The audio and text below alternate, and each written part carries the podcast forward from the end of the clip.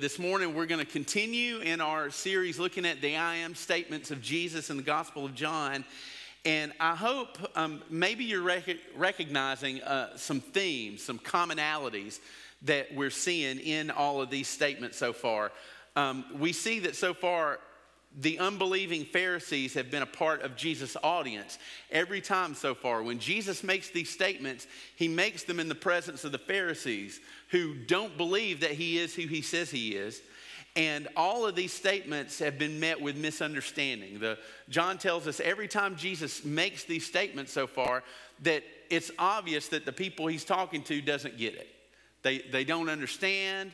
Um, they, they don't understand what he's talking about. And their misunderstanding, every time so far, leads to anger. When, when he, he states his divinity, he claims his, his rightful title as the I am.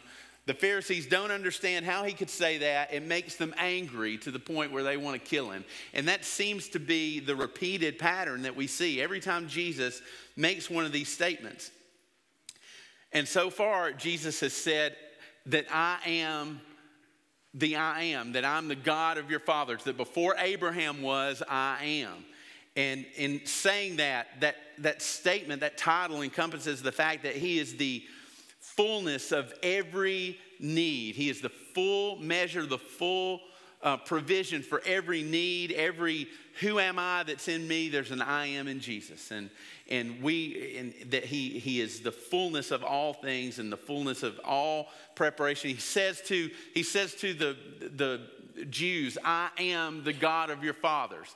Like the God that you celebrate, the God that all of these things that you do, that you remember the things God has done. I am He. The Father and I are one. And then Jesus says, I'm the bread of life. I'm the giver of all spiritual life and nourishment. You can't, there's no spiritual life without me. I'm the sustenance, I'm the source of, of life. And just like if you go without eating food for so many days, you'll eventually die. The only spiritual life is sustained and given by Jesus as the bread of life. And then he said, I'm the light of the world. I'm the giver of direction. When we are in spiritual darkness, pitch black, can't see anything, He illuminates our minds and our hearts, and He gives us direction so that we can see where we are, we can see where we need to go, and He illuminates truth and separates truth from lie. He, he shows us the reality of what is real and what is true and exposes the lies that are hidden in the darkness. So this morning we're going to be in John chapter 10. And you will see some of the same themes that I've just talked about continue in this chapter. Now, again, this is Jesus makes this next I am statement in the context of a conversation with the Pharisees, this discourse of question and answer between he and them. And I want to set us up before we get into chapter 10, I want to tell you about what chapter 9 is about because it flows into chapter 10. If you go back to the beginning of John chapter 9, you see the story of Jesus healing the man that was born blind. And the way that story goes, to kind of sum it up, Jesus and the disciples encounter this man, and the disciples' first questions to Jesus is, Who sinned, Jesus? Because their understanding was that, that somebody must have done something wrong, somebody was receiving this divine punishment for sins that they had committed, either them or their parents before them, or maybe even another generation before them. And they say basically, Jesus, whose fault is it that this man was born blind? And Jesus says, that's not how it works. He says, This man is blind so that the kingdom can be seen, so that my, my Father can be glorified, so I can be glorified. He's gonna, he, he's gonna say, I'm gonna use this man's life to reveal something about the kingdom, to show truth. And so, you know the story Jesus spits in the dirt, one of my favorite miracle stories. He spits in the dirt and he makes mud and he smears it on the eyes of the man. And he tells him to go to the pool of Siloam and wash his face off, wash his eyes. And when he does, he's completely healed for the first time he can see.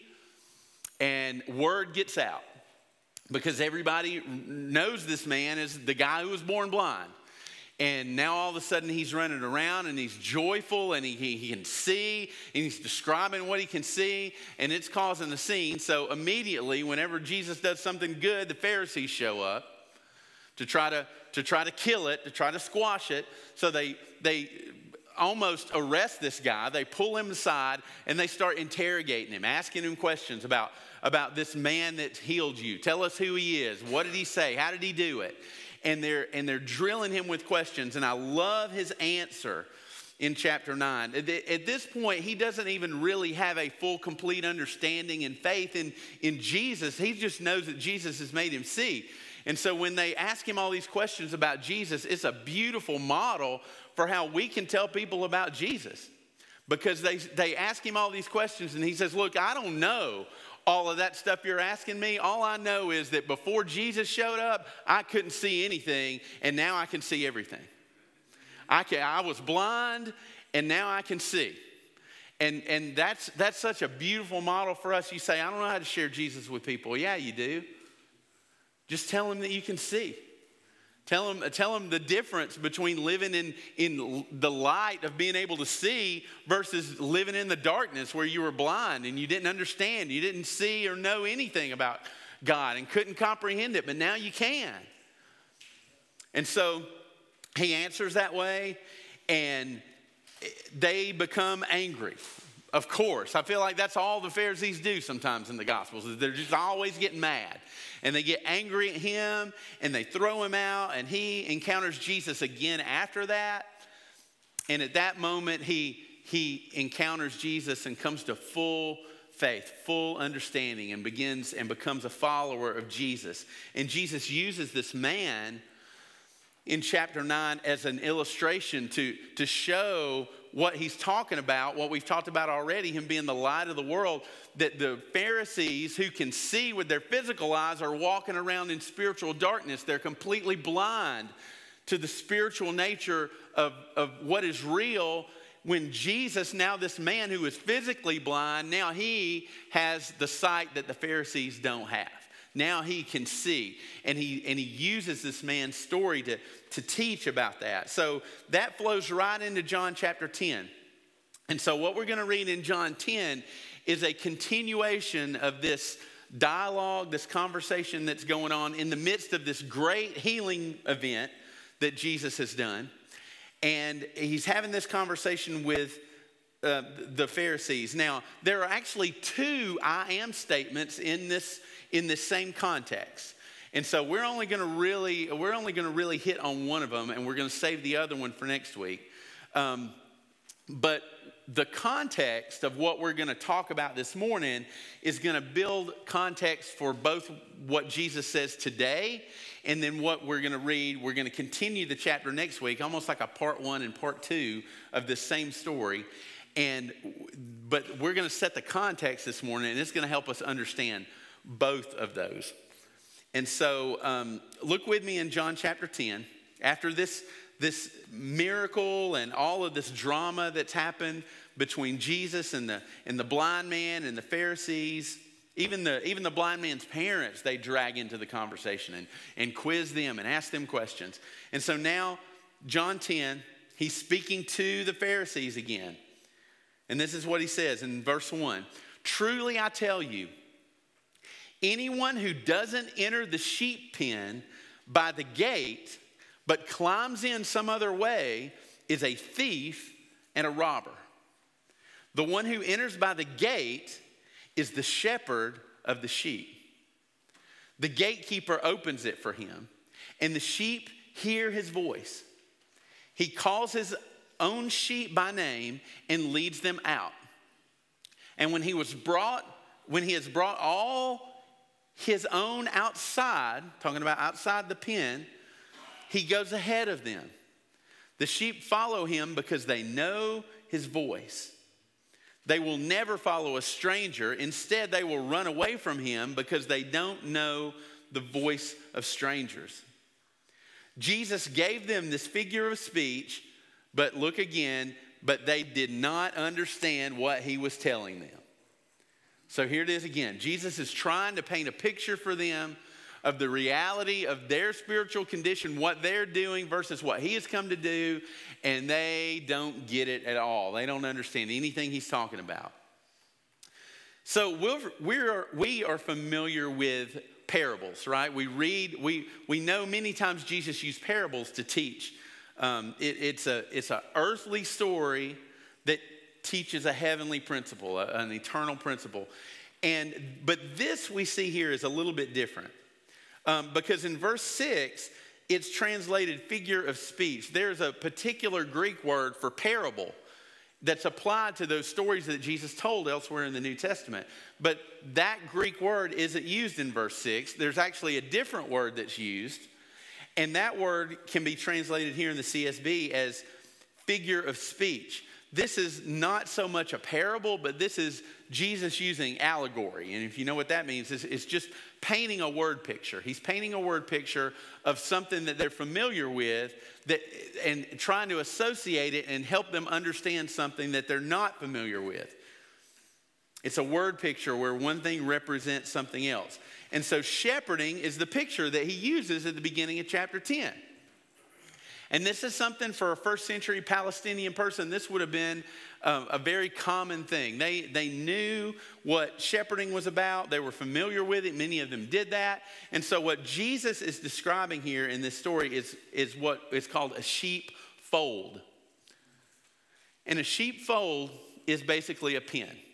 It's a pen made for sheep, and it's built by the shepherd to contain the sheep, to secure the sheep, to protect them from predators, from thieves. And as I studied and tried to look into some cultural things in history, I found there are a couple of different examples of the kinds of sheepfolds that they would have known about as Jesus is saying this. One was a community fold that might be in the midst of or just outside of a town or a community. So it would be a larger pen where multiple shepherds would house for the night multiple flocks of sheep. So each sheep, each shepherd had his own sheep.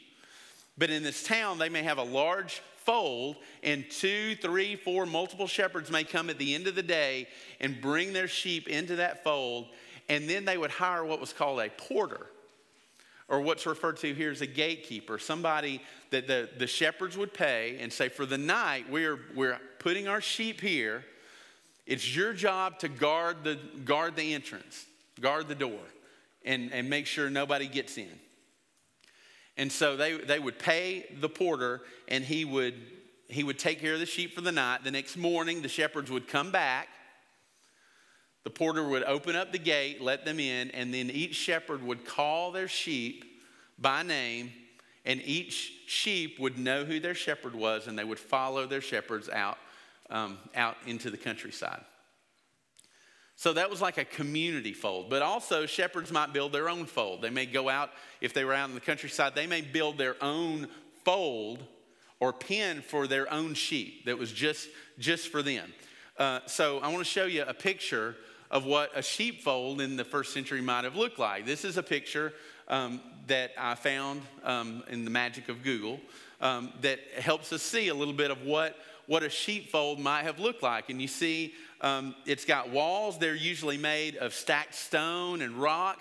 And some places I read said that um, these pins, those walls could be as high as eight feet tall, depending on the threat of, of animals uh, of different uh, wildlife that might be around that would be a threat to the sheep. The goal is to keep them safe, keep them secure, and protect them. Um, so um, here's another picture. There's a second picture. That one seems kind of small. This one looks a little larger. The wall isn't doesn't look quite as high as the first one, but um, th- this is again this was a sheepfold. This is uh, where the shepherds would bring their sheep at the end of the day uh, to stay overnight. So when Jesus is saying these things in these first verses of John 10, this is what he's talking about. And when the people are hearing him, this is what they're picturing. Okay, so now that we have a picture and an understanding of, of what they're thinking and what Jesus is talking about, we can understand a little bit better what Jesus is trying to teach us. So in verses 1 through 3, he talks about the different type of people that would be associated with a, a sheepfold like this. Number one is the shepherd, right? The one who owns or, or takes care of the sheep. He talks about the gatekeeper, that would be the porter, like I told you about, that if it was a, a community fold where more than one flock was there, um, this was the guy who, who would stand watch and secure the entrance to the fold overnight for the shepherds. But then he talks about thieves and robbers too. And this was a thing in first century. People would try to steal sheep, would, would try to take them. And but there are two different words. Sometimes we think thieves and robbers are the same thing, but they're not actually. They're different words to describe um, that the Bible uses for thieves and robbers. Thieves are the guys who use stealth. Thieves are the ones that use trickery. Maybe you would think of like a modern day pickpocket or a cat burglar or somebody who, who comes in, sneaks, uh, uses trickery, sleight of hand, that kind of thing to try to steal and take things. When, when Jesus talks about thieves, that's who he's talking about. But robbers are the ones who just come in and take what they want by force. Robbers implies violence. Like the, like the story of the Good Samaritan. When robbers came on the Good Samaritan, they beat him almost to the point of death. Like those are robbers. So Jesus is talking about thieves and robbers, and both of them were prevalent, and both would come and try to take your sheep for the purpose of exploiting them. It didn't matter whether they did it by force or they did it by stealth. The, the end goal was exploitation. We're going to come in and take your sheep. We're going to take the sheep. We're going to use them. We're going to, we're going to use their wool. We're going to take them and get meat off of them and, and slaughter them basically and take, take whatever we want from them for their own benefit. So the shepherd, Jesus says anybody who tries to come into the fold any other way than through the gate is not the shepherd. Anybody who tries to come into the fold, get to the sheep by climbing over the wall, by coming in, finding some other way, either by force or trickery, to get into the fold, those are thieves and robbers. And he says the only one who can come through the gate is the shepherd. Anybody who comes to the sheep through the gate is the shepherd. And he says that he calls when the shepherd comes, he comes to the sheep through the gate and he calls them by name. because shepherds name their sheep. And that shouldn't sound weird to us. You have pets at your house, don't you? I don't come home at the end of the day and, go, oh, hey, dog, hey, dog, or hey, cat, or hey, goldfish. Like, you, you name them something. And, and, you, and you have an affectionate relationship with that pet, more than likely. Um, you, you know them, they know you. And what Jesus is talking about, that the, the sheep hear his voice and he calls his own sheep by name. When I come into our house, if we've been gone, we've got our little dog Murphy. And if I come into the house and we say, Hey, Murphy, like he comes running. He's usually lounging on top of the couch, looking out the front window. But if he hears the door open, he's going to come, he's going to start coming in. We open the door and say, Hey, Murphy, he hears us. And he knows, he knows his name. He knows the sound of our voices. He knows if it's somebody else or if it's us. And when he hears us, he comes running. So this is this is what happens. The shepherd builds such a he spends so much time with the sheep. He builds a relationship with them really to the point where they know his voice and he names them to the point where shepherds could call a sheep by their name given to them by the shepherd and they would hear his voice and they would answer. And, we, uh, and we've said before, sheep are dumb for the most part. They're kind of dumb. They just wander around, they get into trouble, they fall into holes, they, they, they get snared in things. Like, on, in that level, they are kind of dumb. But, but they, they know the voice of their shepherd. And so the shepherd or the porter would not allow anyone or anything to cross through that gate to get to the sheep. And so, what Jesus is saying is he's contrasting who he is and what he's come to do with who the Pharisees are. And what he's doing is saying, You guys are the thieves. You guys are the robbers. You are the ones who are trying to come in and exploit God's people. You're trying to come in and take, take ownership. You've set yourself up in a place that you weren't intended to be. God is the shepherd of these people, not you.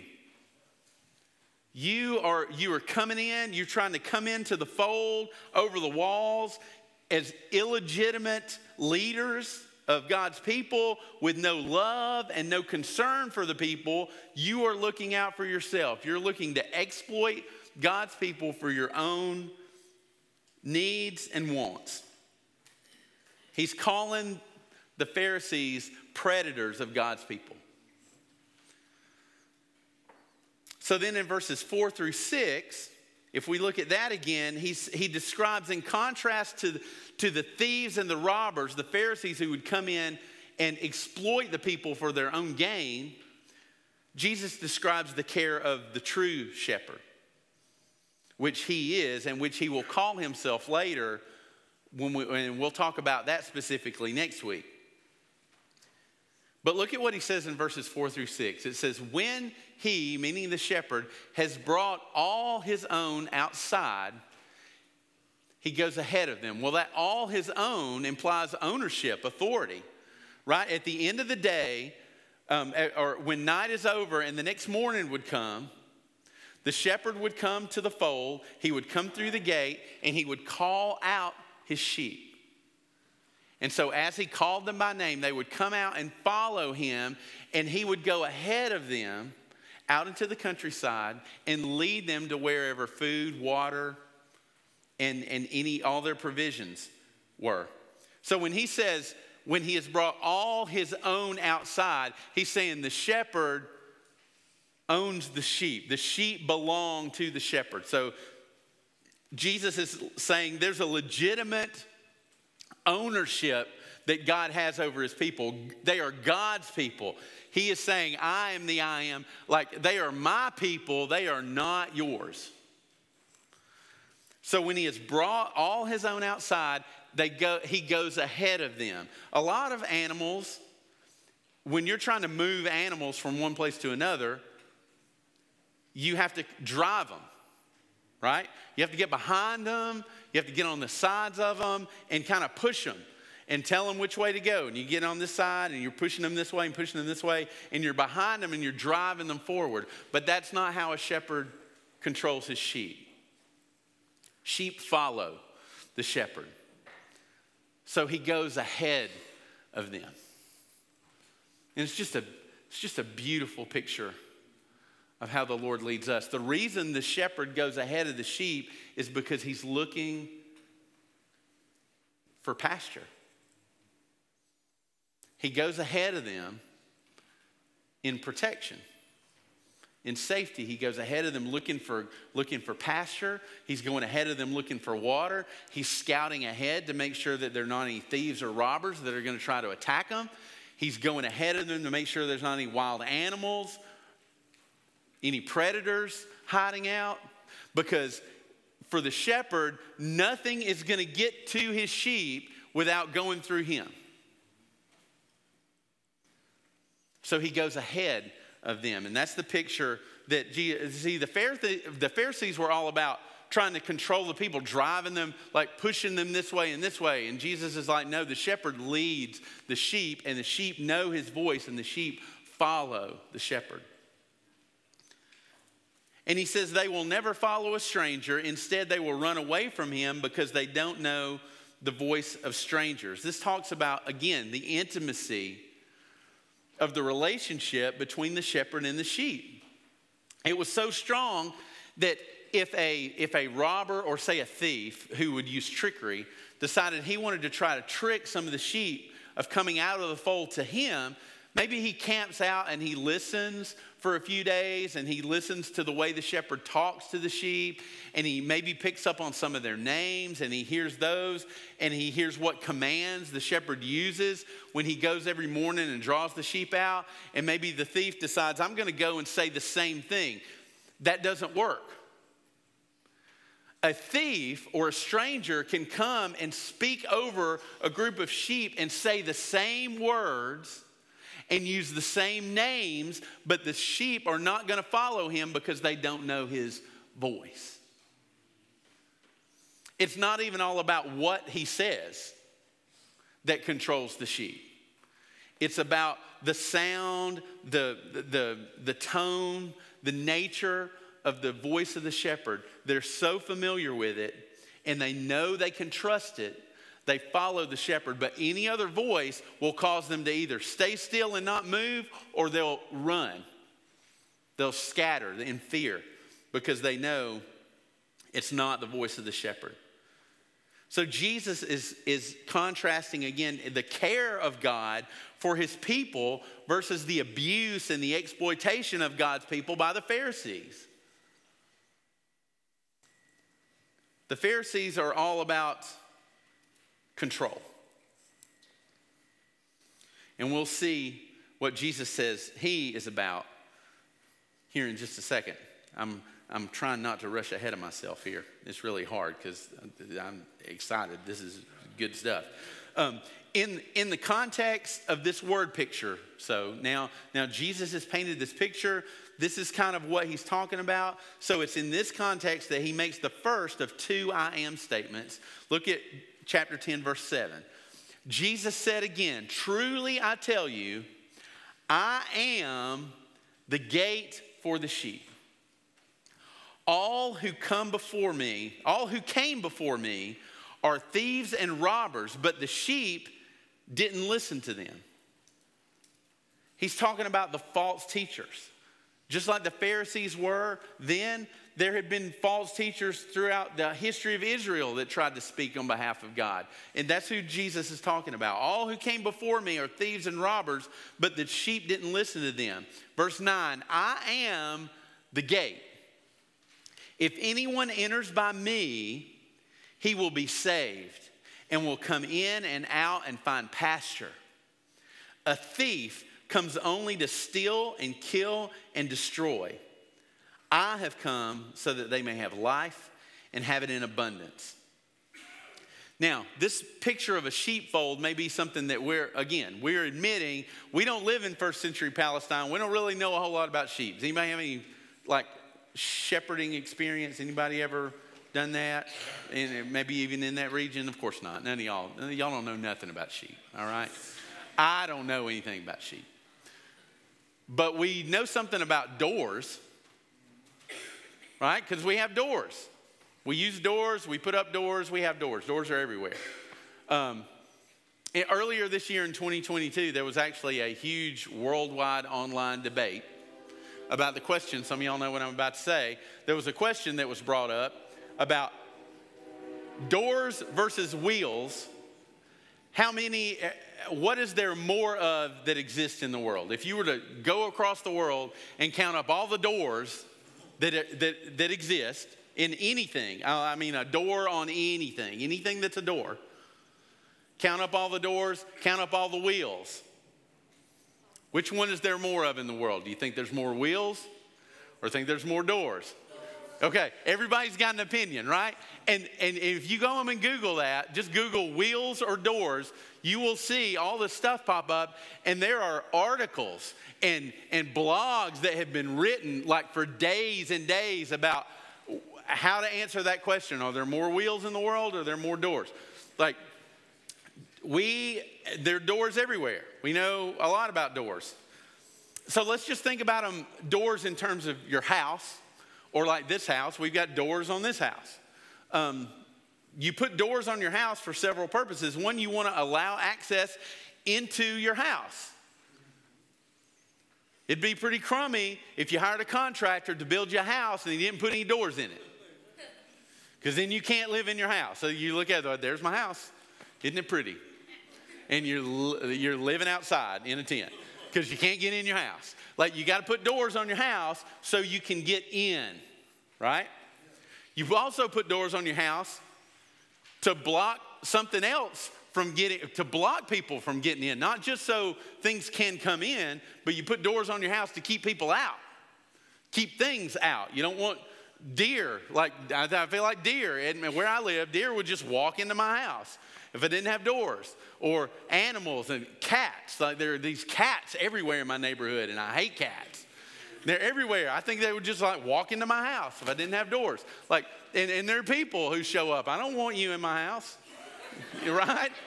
You, you know you, you know you think that. You see people coming and you're like, close the blinds and turn the TV down. So they, you know, it's the preacher. No, don't let him know we're here. You have doors. You keep people out with your doors.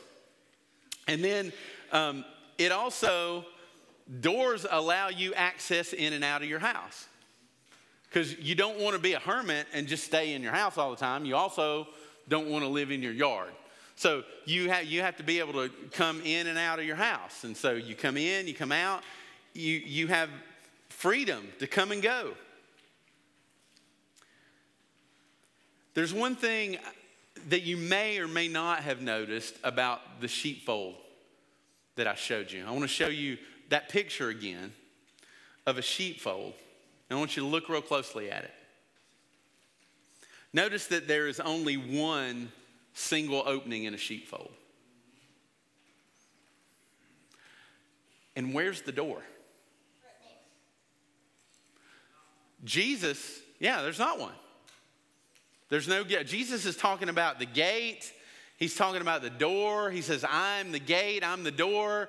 But we're looking at this going, okay, I get the fold, I get the walls, even the single entrance. I get that, and I can see where we're going with that, but like, where's the gate? There's no door. Like either one of those pictures I showed you, there's no, there's no door. The shepherd would keep his sheep out on the countryside and he would bring them in for the night. And you notice the entrance to the fold was very small. That is because the shepherd only wanted the opening to be large enough for one sheep to go through at a time. And the reason for that is as the sheep would come in and as he's collecting them into the fold, he would take his rod and he would place his rod over the opening to the fold to block them. And when, when his first sheep would come, he would look at them and he would examine them at the end of the day. He's making sure that there's not, they're not hurt. They're not injured. There's not something that, that he needs to do to care for them. He, he, he, he assesses their condition to make sure they're healthy and they're safe and they're, they're well. And then when he, when he sees that they're good, he lifts up that rod and they pass under his rod and they go into the fold. And every sheep comes into the fold one at a time as he checks them, takes care of them, and then brings them into the fold. And then you know what the shepherd would do? After all the sheep are in, and he's looked at every one of them, paid attention to each individual one. When night would come, if it wasn't a community, now a community fold probably would have a door and a gate built because you remember the porter, it was several flocks in, in one pen, and they would pay the porter to, to watch. But for one out in the countryside like this, that was one shepherd with one flock of sheep. Once all the sheep were in the fold, the shepherd would lay down over the opening. And that's where he slept. And that's where he stayed for the night. He laid himself across the opening. So nothing was going to get in that he didn't know about. And he was not going to lose any of his sheep because none were going to leave that he wasn't aware of, that he didn't know. The shepherd himself would be the door. he would make himself the door to the fold. So here's the big point what Jesus is saying. When Jesus says, I am the gate or I am the door, Jesus is the single passage to eternal and abundant life. Single passage. Sheepfolds don't have multiple entrances. There was always only one. And it was small. It wasn't big. It wasn't big enough for three or four or five sheep to come in at one time. Each sheep came into the fold one at a time, individually.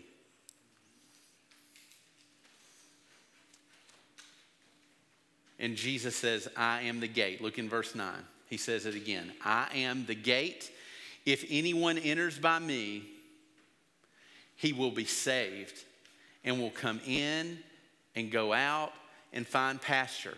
Jesus is saying several things. First, he's saying that he is the single access to salvation from sin. And he'll say it again in John 14, 6, and there'll be another sermon where we'll look at that statement in more detail. But you know it. What does Jesus say in John 14, 6? I am the way, the truth, and the life. And no one comes to the Father except through me. Because Jesus is the gate. There's no multiple openings to the fold of God. This lie that Satan has perpetuated throughout all of human history that and, and universalism that says, you know, somehow you can find, there's lots of different ways to get into the fold of God. You just have to find the entrance and the gate and the door that you like the best, the one that you're most familiar with. No, there is nothing Jesus ever said to indicate that there are multiple ways into the fold. There is one. And Jesus boldly says, I am that gate. There is no other way to come. But then he also says that he is the door to abundant life. You notice that, that it's not about trapping. I said before that the, the Pharisees were all about control. Jesus says that if anyone enters by me, he will be saved and will come in and go out and find pasture. Like, this isn't a picture of, like, oh, we're saved if we're in the fold, and then we're not saved if we're out of the fold, and we're in and we're out, and our salvation is wishy washy. That's not what he's talking about. It's the same thing. The shepherd would put the sheep in the fold at night to take care of them to protect them. And then, as soon as the sun was up and it was time, he leads them out of the fold to go into the pasture to get what they need. And he says, When you come to me, I've not come to steal your life like the thieves and the robbers do. I've not come to take it away. I've come to give it to you, make your life abundant, full of joy, to, to, to meet your needs, to provide for you, to love you, to lead you, all of those things that a shepherd does. So he says, they, will, they will come in and go out. You'll, you'll be under my care and protection. There'll be times I'll bring you in, and then there'll be times when I lead you out. But no matter where we are, if we're outside the fold or inside the fold, the shepherd is always with the sheep. His presence is always there, and He promises the abundant life. He promises freedom. The, the, the Pharisees were all about bondage, they were all about trapping people and controlling people, making them do what they wanted them to do. And Jesus says, That's not what I'm about. I'm, I will give you freedom. You will come in and go out of the fold. I, I will lead you out into pastures and green pastures. I will meet your provisions. I'll give you everything that you need. But then Jesus also is saying that he's the guard and protector from the thieves. And I love that we that we sang those songs this morning. I love the song that Nicole and Emily sang. I'm listening to it all morning. I often have this conversation with Dan. Sometimes I wish we could just come in and I'll just preach a sermon, but y'all know that wouldn't work because I would talk too long and then there wouldn't be any time to sing. But sometimes I wish we could just come in and do the sermon first thing and then sing all the songs after so you could be thinking about God's word while you're singing the songs, like I get to, because I know what the message is. And I sit on the front row and I hear the songs, I'm going, oh, wow, that goes with this and that goes with that, and that, oh man, that's so good. And I'm singing the songs, I'm like, oh, oh, I wish everybody knew how the songs, like, like, so you should always, if you get something out of the sermon, you should always go back and look up the songs that we sang and listen to them after the sermon. I promise they'll mean more to you, they'll, they'll, they'll be different. Um, but he says he's the guard and protector of the sheep. And I want you to notice something that I think maybe we sometimes read over, especially in John's gospel, and we sometimes misquote what Jesus says here. Oftentimes, when we're talking about Satan, who obviously is our enemy, our adversary, the one who wants to come, and, and Satan does want to kill and steal and destroy. But you notice that Jesus in that verse, he doesn't say the thief comes to kill, steal, and destroy. There's an A there. He says, a thief comes to steal and kill and destroy.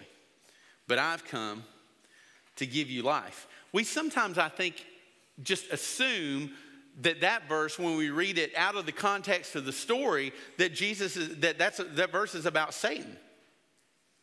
And even though that is true of Satan, that's the nature of Satan, Jesus is not specifically talking about Satan in verse 10. The term he uses is not a, a specific term about Satan. If he were talking about Satan, he would have used a different word there. But he says, a thief. You know who he's talking about? The Pharisees. He's talking about the religious leaders, the ones who he's already said are the ones who try to come into the fold over the wall. They try to break in and steal. That's who he's talking about. The false teachers who have come before him and the false teachers that were there in his presence then. Um, we are surrounded in our life and our culture by false teachers about Jesus. And if, and, and if you think, or I think, that everybody who stands and speaks about Jesus in the name of Jesus are all telling the truth, then we are being fooled. There are false teachers, not just outside the visible church. There are false teachers about Jesus inside the church that stand in front of congregations and write books and, and preach on the internet every single week.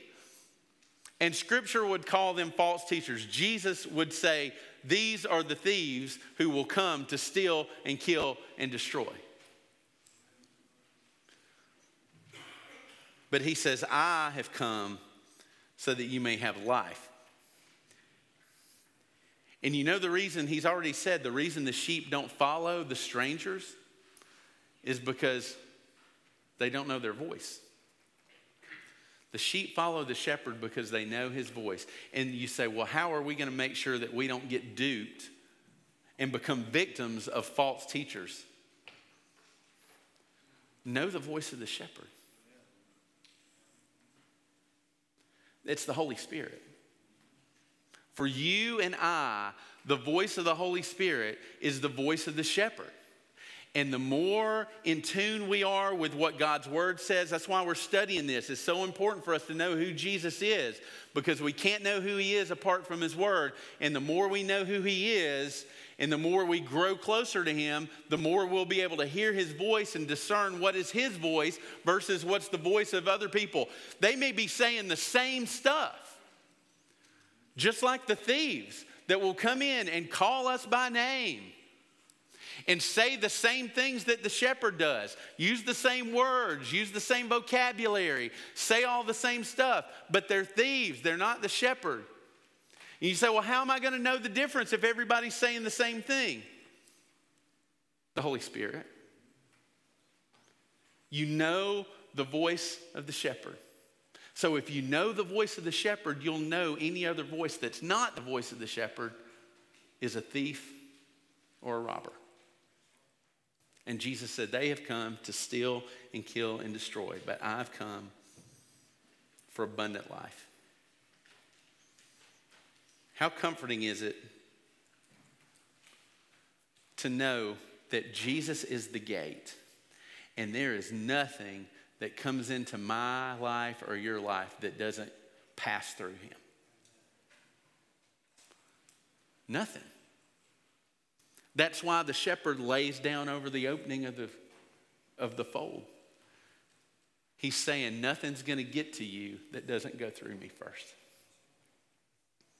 And that should be a huge comfort and a huge blessing. And you may say, Yeah, that sounds good, Eric, but why does all this bad stuff keep happening?